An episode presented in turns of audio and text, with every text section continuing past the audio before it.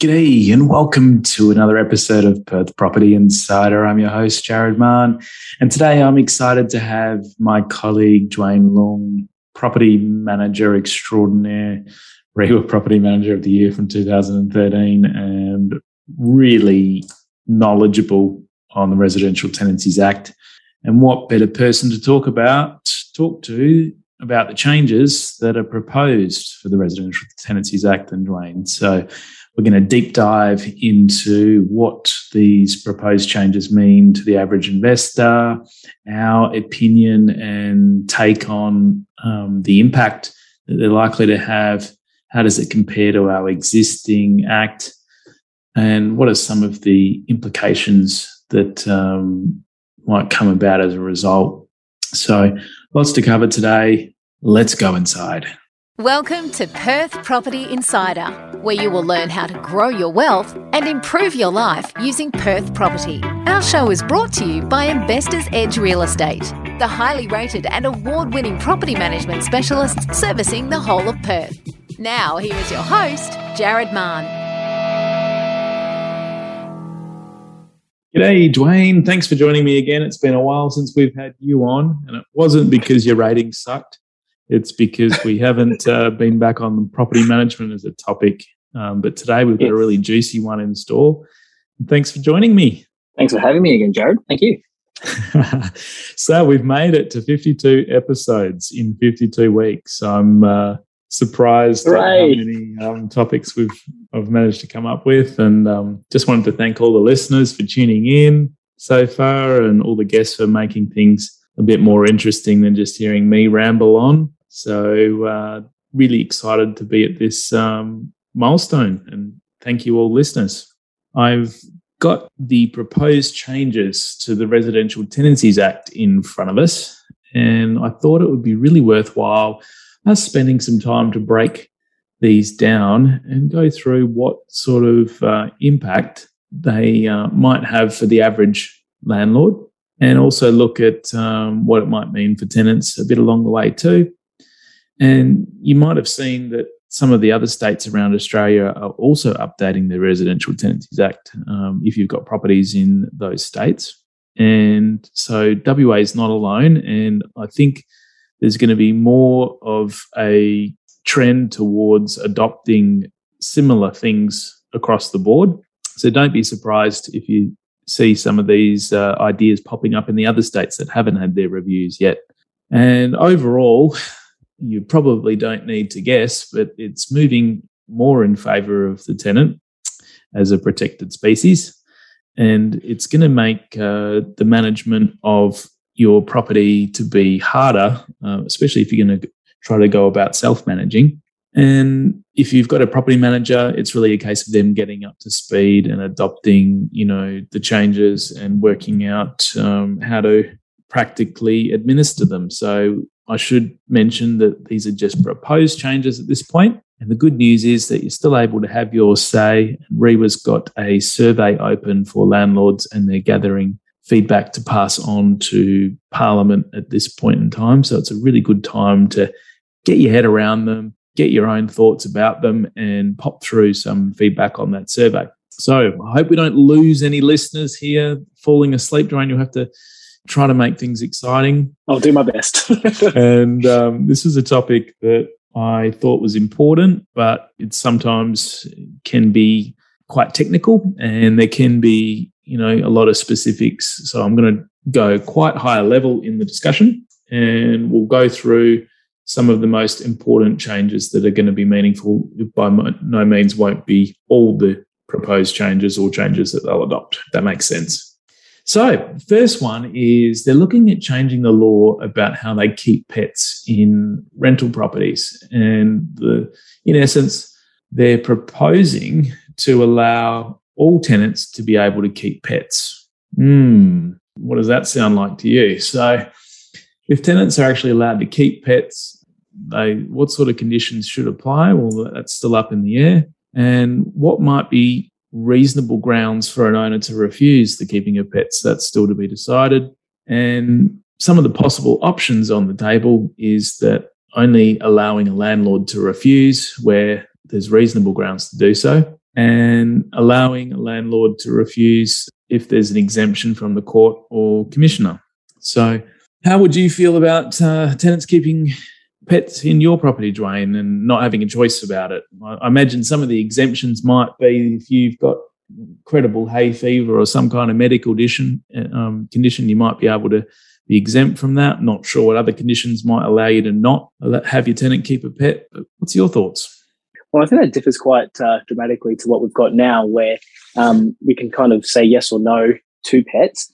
And by changing that, I think what it will do uh, is that at the moment, a lot of landlords are saying pets considered and taking pets as part of that reference checking process to make sure that those pets won't do damages to the property.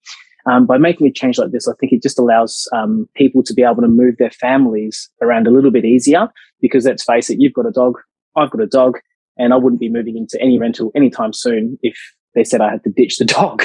Um, exactly. So I think it, I think it's a fair move given how many people are starting to have pets as part of their family. Um, but I think the little bits of detail around what can be considered an exemption really needs to be refined to make it fair for both parties as well. Of course, there'll be certain strata groups where a bylaw may prevent a pet and they wouldn't be able to have a pet in those circumstances, I imagine. And look, personally, I've always allowed tenants of my properties to keep pets because it helps them feel that the, you know that they're more at home and um, gives them one less reason to move if if they are looking at you know adding an additional pet. And I've always encouraged um, our clients to allow pets, especially where their circumstances suit. Um, but yeah, it'll be interesting to see what sort of exemptions are possible, won't it?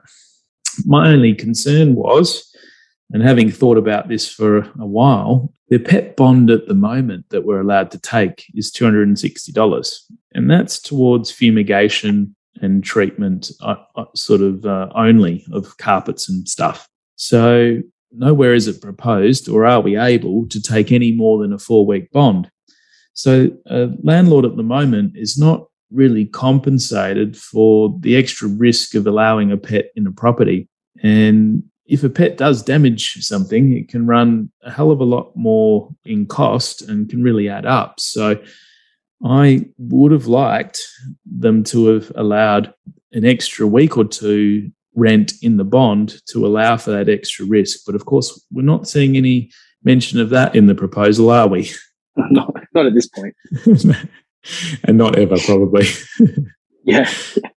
so, pets, look, I think all in all, that's an understandable one, and it could, um, you know, help tenants transition between homes. And, you know, it might mean that owners need to consider how their properties are set up for the keeping of pets and make them more pet friendly um, and more accommodating. So, that could be one um, to think of, especially if the legislation is passed to include it. So, next one is uh, should a landlord give certain information to a tenant before a tenancy agreement is signed? Now, I thought this one was only a good one because it is going to clear up, you know, some of the grey area that can um, arise when a tenant is taking on a property. So, some of the areas they're looking at is um, you know, requiring a landlord to tell an applicant if the if certain things about the property, such as um, their intent, to, does the owner have an intention to sell over that next twelve months, or whether it contains asbestos, and or whether there's other things that you know should be disclosed. Now, I would have thought uh, that real estate agents are already bound under their code of conduct to disclose anything that is of material a material fact that would have bearing on um, you know someone's perception of value or whether or not they'll take the lease on the property or make an application for it.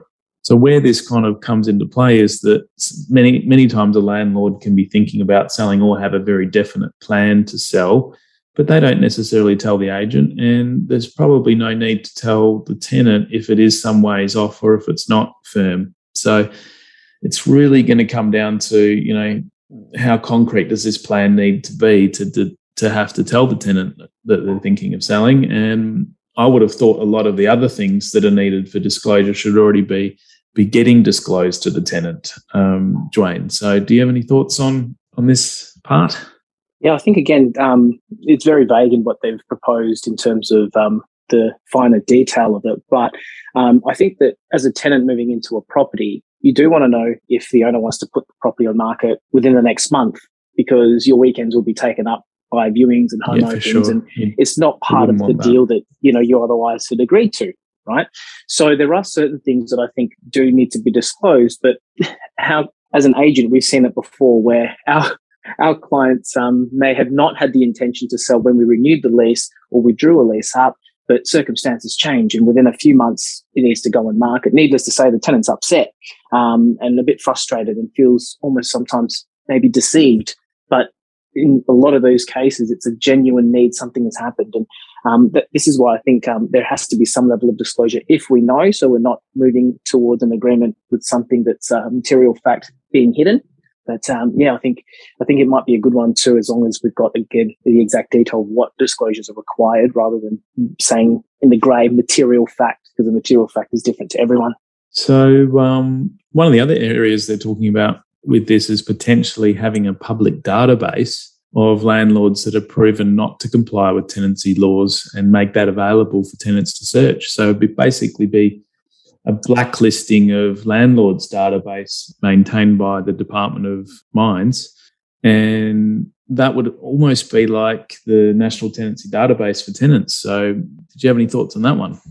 Yeah, look, I think what that will do is a lot of the investors that are good investors, the clients that we're working with, you know, the people that are prepared to spend money and follow the legislation, that there's no harm for those types of people. But the guys that are doing the dodge and renting out properties that are not up to standard, up to code, they're the ones that will uh, obviously feel the, the biggest impact for having a database like this. But I actually think that's not a bad idea either because it brings up the standard of living um, for all of those tenants and brings that property up to a standard that people expect to live in. You know, if you're paying good money for a property, you want a good property. So um, I, I think again, it has to be uh, refined a little bit more, Jared. But I think it's not a bad concept. Just um, yeah, yeah, it's not a bad concept. I mean, at the moment, we assume that everyone does the right thing just because we do, and um, and it's certainly not the case because we we know in taking on many new managements each month, just some you know some of the shocking practices that um, owners are facing when they eventually decide to leave their property manager.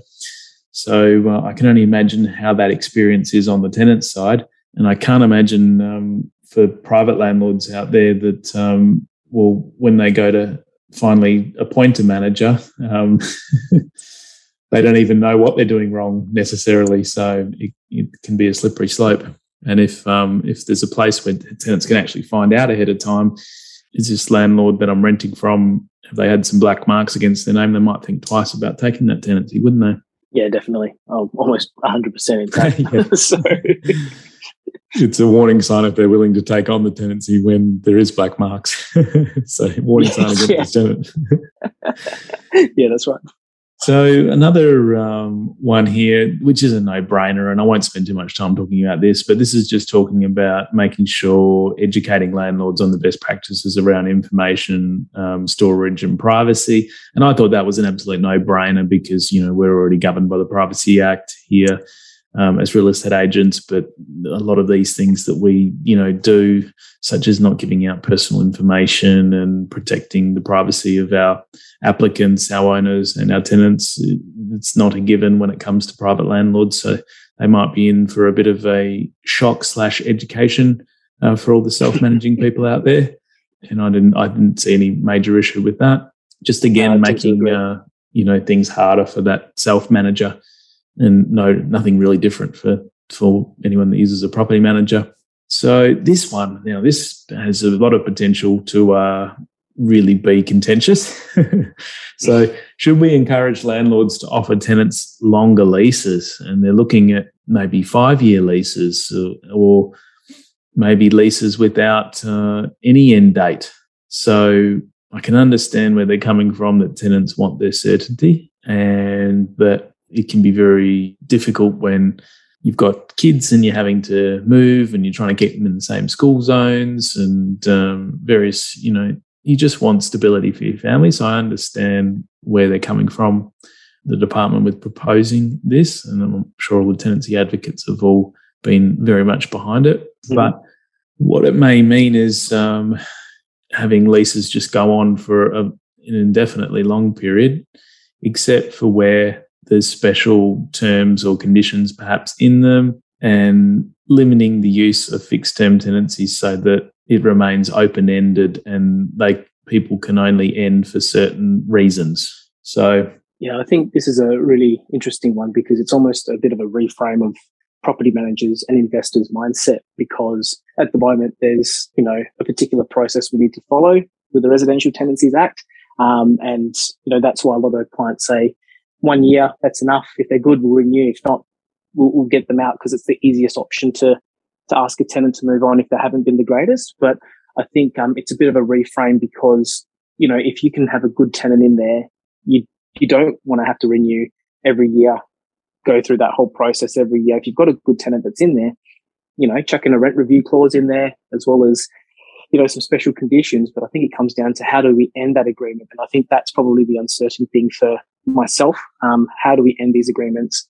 Well, they do touch on some other proposed changes later, so we'll get to those yeah. in a minute. It basically would mean that eh, the way I understand it anyway is that if we're just on ongoing periodic agreements, as in there's no fixed term, it's just open ended, or if the tenancy agreement is for much longer, then there might be um, changes to how the notice periods and how the, the actual tenancies ended. So we'll touch on some of those in a minute. But some of the things that I uh, thought thought about was um, how would rental increases be handled, and you know, can they still just be done? And uh, at the moment, it, I actually like the beauty of how rental increases, rent reviews are handled because we do a six month rent review, and which the tenant in our in, in, most cases may not have. They're already in the lease and the the rent reviews agreed upon prior to going into that lease. So it gets carried out. And if the rent has gone up in the meantime that increase is passed on to the tenant in line with market. And there's many different ways you can do your six month rent review. That's how we do them. So at the end of that tenancy if the the market rent is higher than the tenant wants to pay that's their kind of chance to exit and their way out. So I didn't I didn't know if that same uh, time for exiting would be allowed. And I guess it just comes down to that notice period. Maybe they could give their three months notice or their four month notice if the rent was getting beyond their means, and that could be their option of exiting. So yeah, a bit of, a lot of uncertainty around then how rent re- reviews would tie into it for me. Yeah, I tend to agree. So the other aspect that you know a lot of people might not uh, appreciate is that when we've got this um, six or 12 month lease, and they're usually 12 month leases because we, we only usually start a tenant on six months if if they've requested it or if we're not that sure of the applicant when we're commencing the tenancy. And that would be the case most of the time, wouldn't it, Jerome? yeah, that's right. Yeah. So one of the things that does come up is that very often um, the tenant may not be an ideal tenant, and I'm going to try to put this in the in the easiest way possible. So, no one thing might be terribly bad or breachable. They might not. Let's say they're not keeping the property well. Let's say they're not paying their rent uh, sometimes, but then they catch up. But it stresses the owner out to have uncertainty of their funds and when they're getting paid as well. So and maybe they could be very difficult to deal with. And you don't find this out until you get into the tenancy and sometimes until it's all too late uh, for all parties. So none of these things individually might be enough to breach or terminate a tenant. And at the moment, we've only got a lease for a year. So we all kind of know when we get around to the end of this year that if the owner wants to change over their tenant, they can not renew the lease and we can go about finding our other tenant. And none of these things might be big enough to breach, but it's enough for someone not to want to continue. Now, the challenge with the, these longer leases, or with potentially one of the other changes proposed later, is not a, a, you have to have a reason for ending a lease, and that those reasons might only certain ones might be allowed, such as selling or owner moving back in. But if there's this middle ground of tenant not quite uh, ideal on many fronts, but nothing's enough to be breachable, then basically we could be stuck with that tenant as a landlord and not have a have a soft way of of uh, going our separate ways. So, do you see that as potentially a problem, Dwayne? Yeah, I certainly do. That's what I was alluding to a little bit earlier. I know a few of our clients have actually requested that with any lease they start with a tenant.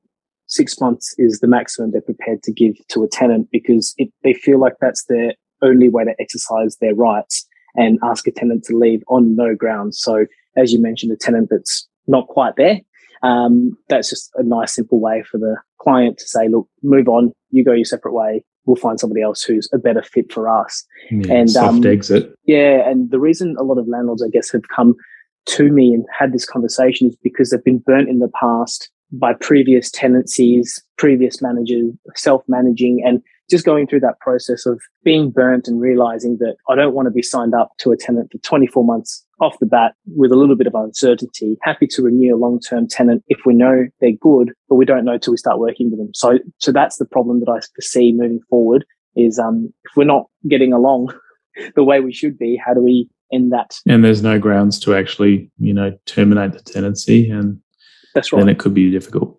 So that's right. All right. Well, let's go on to the next one. And I hope uh, landlords haven't, uh, who are listening, haven't hung up their boots and decided to get get out of owning an investment property yet. But look, all these things are manageable, and as I say, but many of them are, are going to be coming in into other states as well. And um, by understanding them, we can then um, you know all get on the same page and work out how to make the best of them too. So next one, rent increases. Should there be a change to how often rent can be increased? And should the rent increases be capped? Jesus, Dwayne, talking about capping rental increases in selected zones across hmm. Perth potentially. I think that would be a bloody nightmare. Sorry to jump right in. well, it just depends on what the cap is. it does depend what the cap is. And I man, you know, getting that right, oh, I just think any cap's a bad idea, to be honest. Yeah, I think, it holds any, back that free movement of the market you know, supply and demand is there for a reason. And yeah, if you're putting a cap on it, then it's just limiting and putting pressure on other places. It just it happens. You see it it's a distortion, is not it? And it oh, hundred percent it imposes abnormal impacts on the, those markets. And imagine if that then affects an investor's decision whether to own a property there or not. And maybe it would have impact on you know sale prices, knowing that it can't be rent can't be increased by as much, or you know you're limited. So I'd really hope they get this if they're going to have right. a cap that it's right. You know, if it was twenty percent or thirty percent in a year, then we can work with that. Well, that's basically what's happened in our market in the past 12 months, right? 20, 25%. And, uh, you know, I think that the market has moved very, very quickly and some tenants are finding it hard. And I completely understand yeah, that understand from, a, you know, like I feel sorry for a lot of tenants when they're unable to find a property and they can't afford to pay for what they're used to. But as an investor too, we have to ride the ups and downs when we can because when the market drops out 20%, 30%, and we're sitting at the bottom end of the market, I don't see um, there to be a rent, uh, you know, decrease clause uh, where it might cap rental decrease cap. Can we have it? Can we have the cap the other way, Dwayne? You know, the thirty. Yes, yes, yes. Three percent that happened over three years. Well, I'd love it. Yes. We'll put the negative cap at five percent. I didn't see that in the proposed changes anywhere. yeah, and look, we've we've all been through that. We've seen it go up and down, and it's it's sort of the time now where investors can make some of that loss back um, if they've purchased slightly the wrong time and the market's moved moved away from them. Then you know there has to be right. You can't do this and put a five percent increase and you know expect the market to continue the way it has been going for the past however many years. Another part of this um, was looking at can rent uh, changing things so that you might not be able to review rents every six months. You might have only might be limited to only increasing them every twelve months.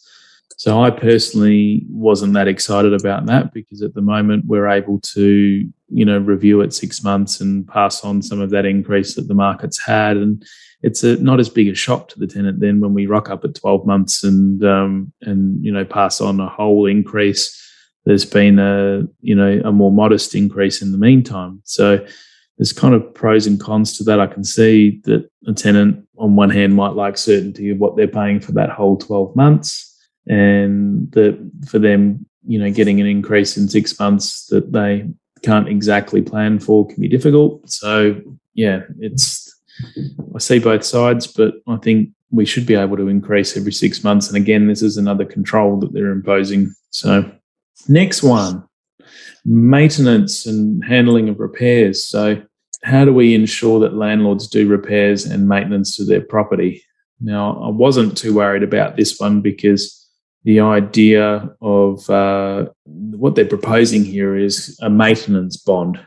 Uh, so having an amount held perhaps with the external department such that if maintenance that's required on the property and is necessary is not done, then the tenant could apply to have it taken out of this maintenance bond that's held. And look, I can understand that there might be those owners that put their head in the sand out there. I can say for certain that the vast majority of our clients, um, you know, are extremely good with maintenance and address it as it comes up. And if it's a larger item that isn't required, we can put a plan and work a plan um, with the tenant on on doing it, um, as long as it's not an essential service or something that was non-negotiable in the property. So I I think uh, the idea that every investor has to come up with extra money to put in a maintenance bond for the government to earn interest on the funds that are just held there and not used. Well, I'm sure this is where they're they're eyeing up their next uh, you know money pool to uh, create funds, the interest they'll use towards the first homeowners grant and other things.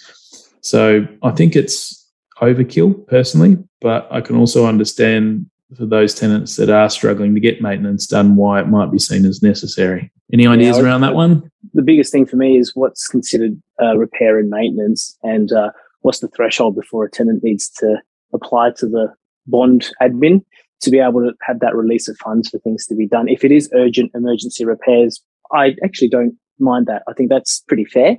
But if it's a, a loose door handle or something that's quite silly, it's certainly opening I, the door to uh, a whole bunch of extra administration of you know what constitutes a, a um, acceptable withdrawal then. So yeah, and what sort of notice period is required? You know, you would normally inform your owner or property manager that something's wrong, needs to be fixed. What then yeah. constitutes the right for the tenant to go, oh, I'll, I'll get that sorted um, through the bonds rather than, you know, going through the right channels and doing it the right way. So mm. yeah, again, there are a few concerns, area of concern here, but um, again, the principle of it, I'm, I'm not opposed to it. Next one, making changes to the property. Now, this is a interesting one that has been coming for a while. And look, I think the vast majority of our clients are very reasonable when it comes to changes that are requested. And the trouble doesn't so much lie in um, in what is getting done. Often the trouble lies in how it's getting done and how it's left after the tenant moves mm-hmm. out. So I presume they'll be requiring things to be done professionally basically they're allowing tenants to make a whole raft of changes to the property without permission. So that could be wor- Before you go any further, for some owners. I think, I think if this is to be implemented and brought in, then I think the bond that's taken from the tenant surely has to be a little bit more than four weeks, in my opinion. Because yeah. if they do.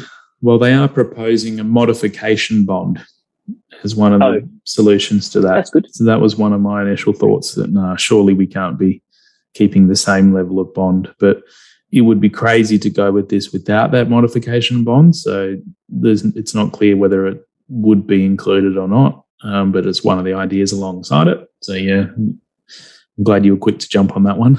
oh, definitely. because yes, it only adds to the landlord's risk of recovery. Then if we've got to, um, you know, get other things rectified on top of the normal tenancy stuff that may or may not be done when tenant leaves. So, but um, it might allow the landlord to deny a request for minor changes, but only if the certain circumstances exist or how they have a court order. So might make a few owners feel uncertain if such things as painting or installing picture hooks is possible without approval. But ultimately, if the tenant does rectify it and it's all done to professional standard and if we've got extra bond to cover it then you know it's workable in my opinion i think it's workable too i think the one concern i heard from one of my clients a little while ago who talked about, you know, where should I put picture hooks up for tenants? And his idea and mine was that if you pick the right spots where people are not going to put a TV, where they're going to put a clock, where they're going to put a family portrait, do it, do it right, do it once, leave it there.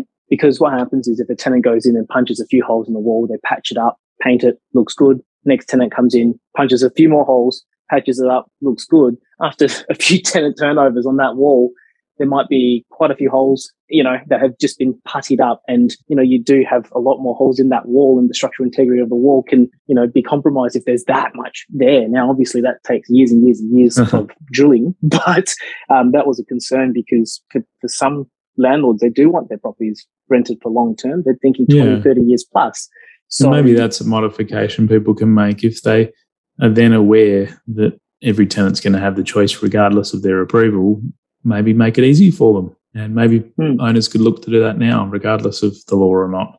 So, mm. good one. Now, this uh, next one is tied into our previous discussions around ending tenancy agreements, and it's should a no grounds termination by landlords be removed from the Residential Tenancies Act? And this is uh, directly related to what grounds a termination to the lease can be given and basically it's um, looking at needing when when a tenant is on a periodic tenancy you'd only be able to end that periodic tenancy for certain reasons such as moving back in or sale of a property or wanting to renovate the property. So potentially again you wouldn't have that softer exit to things possible dwayne. Yeah. I mean, we could recap what we said before, but um, I, I guess one of the things they're looking at here is maybe changing the notice periods. So at the moment, um, on, on, on, on a periodic tenancy, a tenant can give 21 days notice to the landlord to end the tenancy. And a landlord needs to give the tenant 60 days notice to end the tenancy. And if the property is sold, they can give 30 days notice. I was hoping that they might make the notice periods the same for tenant and landlord. Heaven that forbid. Would be fair, wouldn't it? yes.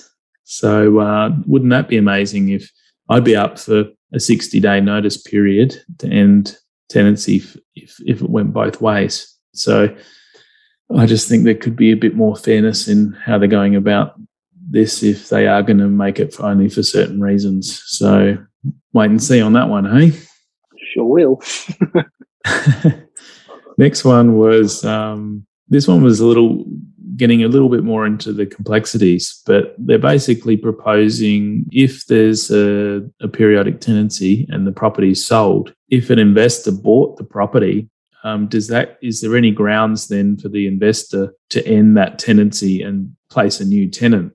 And so the same thing comes up again that if that current tenant wasn't paying market rate, they couldn't just move the tenant on potentially. And if they're not keeping the property as well as they like, they may not be able to, to just as easily move them on either. So, in that case, a lot the value of the property would be more greatly affected by the quality of the tenancy. So, that's why having a, a really good tenant can add a lot of value, especially if you end up selling the property to another investor and you don't want to be paying for it and costing you money if the, that tenancy isn't up to scratch. So, well, yeah, hundred percent. I mean, imagine in a scenario where that tenancy doesn't have a property condition report, uh, doesn't have an application form, and you know these tenants aren't that great on paying their rent on time. Not terrible to the point where you can actually pick them out. Breach or terminate a couple of days. But that's right. That's right. And, uh, and that was a good point about the documentation too, because a lot of investors, when they're buying, don't even look into this. They just go to collect the file on settlement day and think, oh, yeah, of course it's got a tenancy. Of course it's got a property report. Of course inspections have been done, but little do they know that they're about to be in for a surprise. so under that situation, yeah, they, they wouldn't necessarily have grounds to end that tenancy. Yeah, and I think the ending isn't sometimes necessarily for the fact that the tenants have been good or bad, but it's almost like some of these properties, they do need that fresh start. You know, they do want to do things right from the beginning and not pick up someone else's headache and mess and carry yeah. that through for the next five years, it's increasing the risk for that investor. So, yeah, I think uh, I'd hope this doesn't come about, but we'll see how we go. Another part to this, which would have a lot of impact on what I do on the sale, sales side, is that they're proposing that we may need to give 60 days notice if sold instead of 30 days notice. So at the moment, I give tenants six or seven weeks notice because that's the normal settlement period, and I allow a few days on the backside of to have them vacate, and I give them more notice if possible. But if the minimum period uh, when we've got a tenant in the property is 60 days uh, on periodic tenancy, then it's going to push our settlement dates out. So we'd have to then settle in sort of a minimum of nine weeks versus a minimum of six weeks. And while that might not sound like a big difference, it's just extra time that a buyer would need to wait potentially, and you know, extra time that a seller will have to wait for their money, a buyer will have to wait to purchase the property. It just adds time, and we should be making things, I think, simpler to transact if we can. I understand where they're coming from, that especially in this market, poor tenants at the moment, if they, if they do have to move out, it can be very hard to find a tenancy. But we need the legislation to stand regardless of kind of all markets, and and six or seven weeks is still you know a, res- a, a decent notice period, and maybe they could set it at 42 days for six weeks to be in line with the normal settlement period instead of 60 days. But I guess semantics to some, but you know we'll have a practical difference uh, when we come to doing a sale.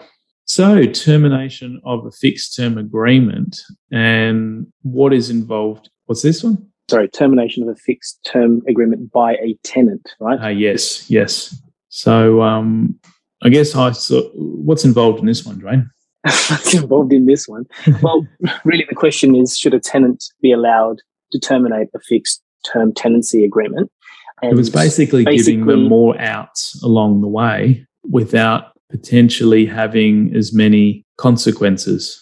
I think when I first read this one, I was like, nah, nah, this can't, no, no, this can't you can't be allowed. So yeah, some of the things they were talking about. I were think some of the clauses was, they mentioned. Yeah, sorry, you go ahead, Joe. Yeah, they were talking about capping break lease fees to the tenant, um, and potentially having a no no break lease fee payable in certain circumstances. And I found this to be pretty difficult to swallow, basically, because if an owner has to pay costs and very real costs in order to, you know, replace that tenant on a contract that they've signed, then why shouldn't the owner be able to pass on as much as possible of that cost? And why shouldn't that be payable by the tenant?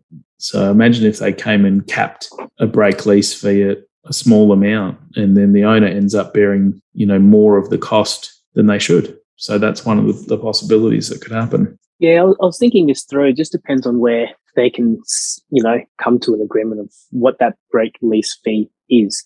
Because if it's a reasonable amount, a couple of weeks worth of rent gives us ample opportunity to replace yeah. a tenant. If it's simplified it perhaps and said, you know, two weeks rent is whole, no, I don't think I'd ever simplify it.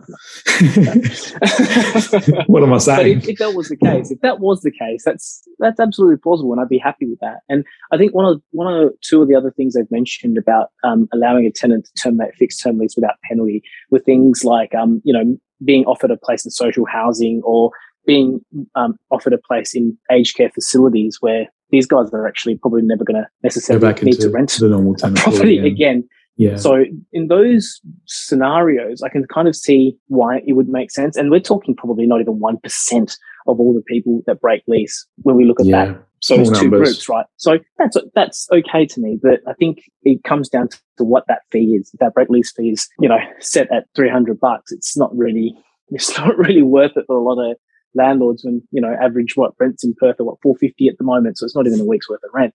Yeah, I'd hate for them to set a fixed amount, and then because they'll probably only review it every five or ten years too. Um, I hate to be uh, skeptical. so let's go on with some of the other ones. We've got. Um, I'll skip over the next one about abandoned goods. That could just help I think potentially speed up the disposal of goods and could be a slight positive to owners if they've got some more options available for disposal, um, providing it's still lawful. So that that wasn't kind of here nor there for me. Making a claim on the bond, they were looking at how to potentially speed up the, the bond release process. So this could be good if it's handled well. It would basically allow either the landlord or that tenant to apply for disposal of the bond and then have a period, you know, what sort of period would the other party need to re- agree by or respond by? And it was basically starting to open the door as well for the commissioner to settle bond disputes potentially instead of the court. So they might be looking to have a big shake up on whether or not uh, we're taking these kind of disputes to court to court or not. Train was what I was reading into there. And if it's all handled well, then great. But um, but if again it comes down to specifics of how the process then is and whether it's done well. So well, could, I mean, could go either way. Four to six weeks sometimes for a court date. It's a fairly long time to wait for a, you know, a couple thousand dollar dispute that, you know, the investors need the money, the tenants need the money to move on. Just to be sat in front of a court six weeks is a bit long. So if they can speed that process up, you know, changing that system. So look, the next one, which ties into that, was the resolving of disputes. So they're throwing around different ideas again, not of having having the commissioner involved instead of the courts, potentially then having the state administrative tribunal instead of the magistrates court if it, once it did go to court having um, a you know a dispute resolution kind of process to follow instead of the magistrates court as well so you missed the first option there mate which was uh, offer mediation. Yeah mediation. That's that's what i was circling back around to. So yeah before you yeah. got to any of those things look i think they've been whetting their appetite for mediation because they uh, had a mediation process involved during the times of COVID, which basically took pressure off of the courts and uh, gave a third party mediator, someone there to help massage things and resolve things through when you know both both parties can't get on the same page. So potentially, I think, as you said, it could be good for freeing the courts up and getting resolutions quicker. But it also depends, you know, how they go about it and whether they have a, the correct resources to deliver on it in a timely fashion as well. So they managed to give one slide to covering some potential benefits to the landlords. Hold, hold on, guys. We've got something for you here.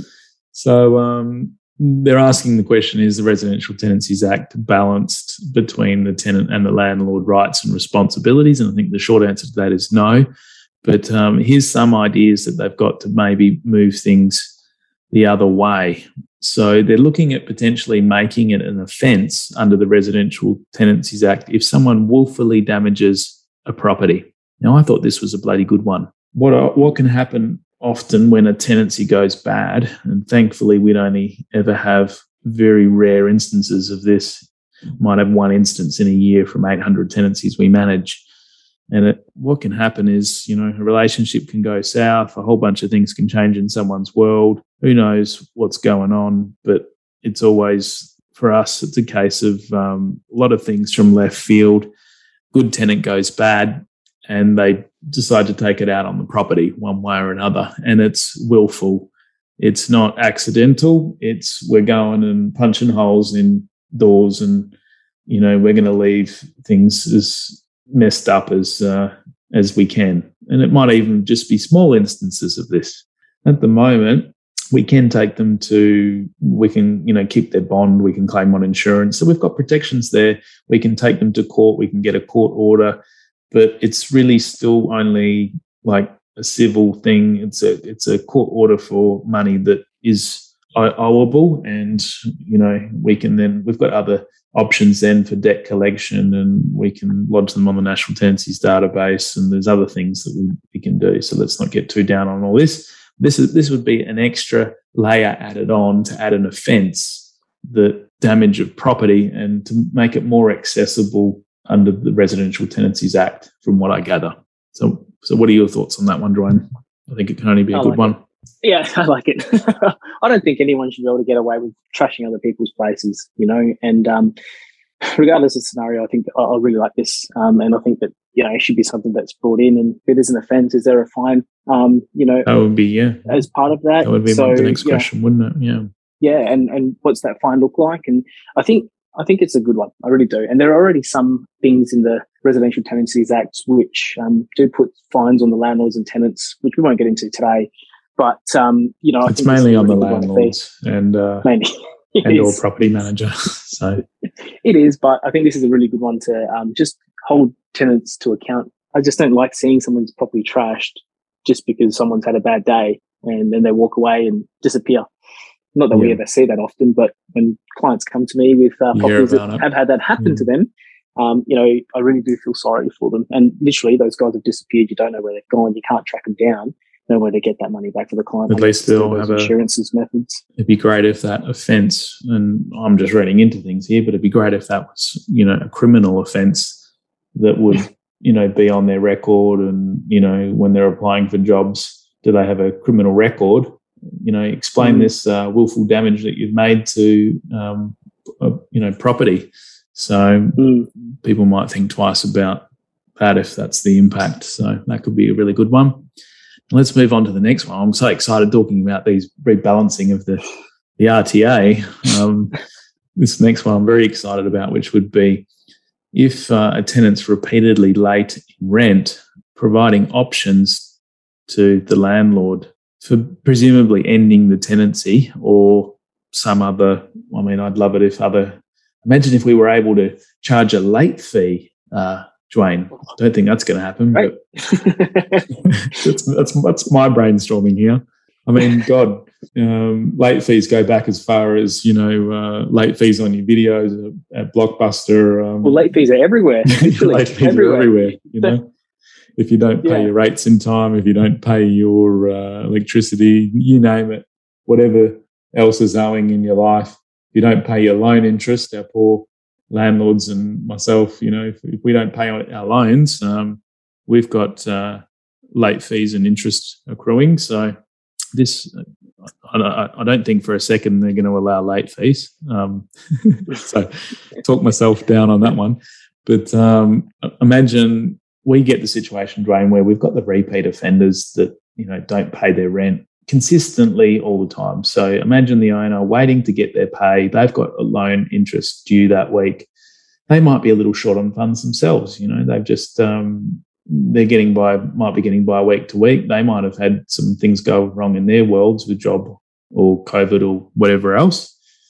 And it's really worrying when the tenant isn't paying their rent and we're having to serve them, you know, a breach notice every every month. And then they go ahead and catch up and make the payments again. And we're continually having to follow up with them, continuing to have to put effort into chasing this rent. And the poor owners continually worrying about whether they're getting paid. So I would absolutely love it if there was some kind of middle ground where, okay, you've had two breaches, maybe three breaches for rent owing. Here's a three month notice to end the tenancy, or something like that. You know, a longer period, but it's not working out for everyone. It's it hasn't been enough to terminate you on. It hasn't been severe enough at any one time. But you know, let's go our separate ways. Here's three months. Um, of course, the tenant will probably stop paying rent at that point um, before they move out. but yeah, what do you think about that one? Yeah, I like that too. You know, I think that's one of those. Um, of course, I do. You know, this is one of the things I was alluding to earlier on about no grounds termination. You know, it might seem petty to some. Oh, I mean, a couple of days late here and there, but that impact can be quite dramatic on you know an investor who might need that money on that day, as you alluded to earlier as well. So, um, yeah, I think that there needs to be some balancing of it you can't keep giving tenants more and more rights. And I think at the moment, the way the RTA reads, or the way I read it anyway, the tenants do have a lot of rights um, and do have that sort of balance of power. And moving forward, even so, I think we're going to see a lot more consumer protection creeping into the Residential Tenancies Act. You know, when was it RTA written, Jared? Like 30 years ago, right? So 1987, um, I believe, originally. Yeah, so that's right. So there, there has to be some, um, you know, changes to the legislation to keep up with the changes in our society. But I also think that, yeah, consumer protection is going a bit nuts and it's sort of creeping into our jobs day to day now um, with tenants and owners. The other one they mentioned here was also allowing options if the tenant has received repeated breaches. that could be other things like not keeping the property up to scratch and you, you keep having to issue them a breach and they fix it up at the end of 14 days. And then the next time you're out there in four months' time, they've let the place go completely again. And you're continually having to breach them for, for that. And, you know, I think that if they're going to put such a thing on um, breaching for non payment of rent, I think the same should exist for repeated breaches, you know, for other things and just at least make the same thing consistent and simple that if you have three strikes, for instance, you're you're out. If the landlord decided to to exercise that, so yep. Well, they better bring some fairness to things with uh, all the other proposed changes in in favour of the tenant. But wait, wait and see, hey? Yeah, definitely. I'm on the edge of my seat on this one. I know not many people, maybe, yes. but I, I, certainly am because uh, I think it makes a big impact to investors um, and myself as an investor, you know, if there's more to comply with, but I don't get any more from it either, it sort of does put a question mark in my mind. But, you know, if they're able to square off that ledger by adding some of those protections we've just discussed in for the landlord as well, just to balance out and make sure this is a fair arrangement, then I'm all for it. And look, the overall impact of all these um, proposed changes is that it is going to make it harder for someone to self manage their property. I don't think it's by it should by no means be a reason for someone not to invest in property. We've got to think big picture on why we're investing in property. We're we're trying to create wealth. You know, if we've got a few extra little things to comply with along the way, then in the grand scheme of things, you do that for the bigger picture, don't you? Yeah, that's right. And you've just got to focus on that bigger picture. Um, you know, that I completely agree with.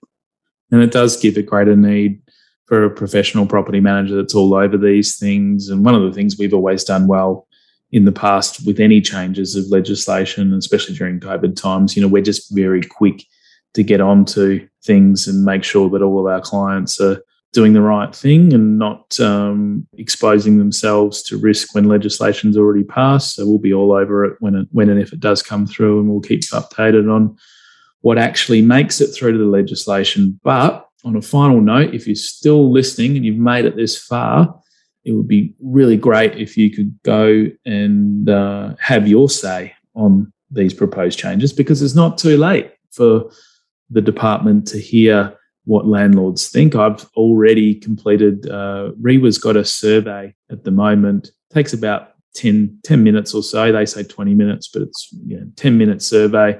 And I'll put the link in the show notes, and that would be a great chance for you to go and have your voice heard and for this to be passed on to the legislators now because the department originally, I believe, drafted some of these proposals in 2020.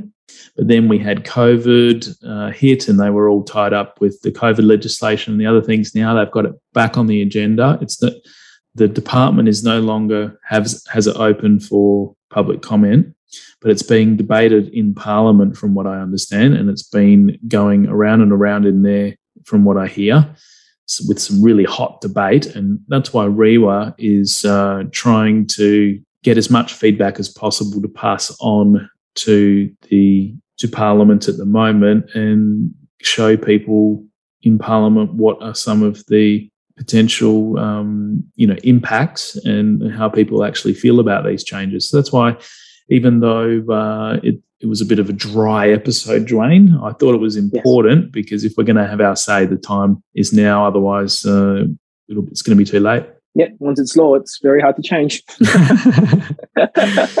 Good one. So, thanks for joining me today, mate.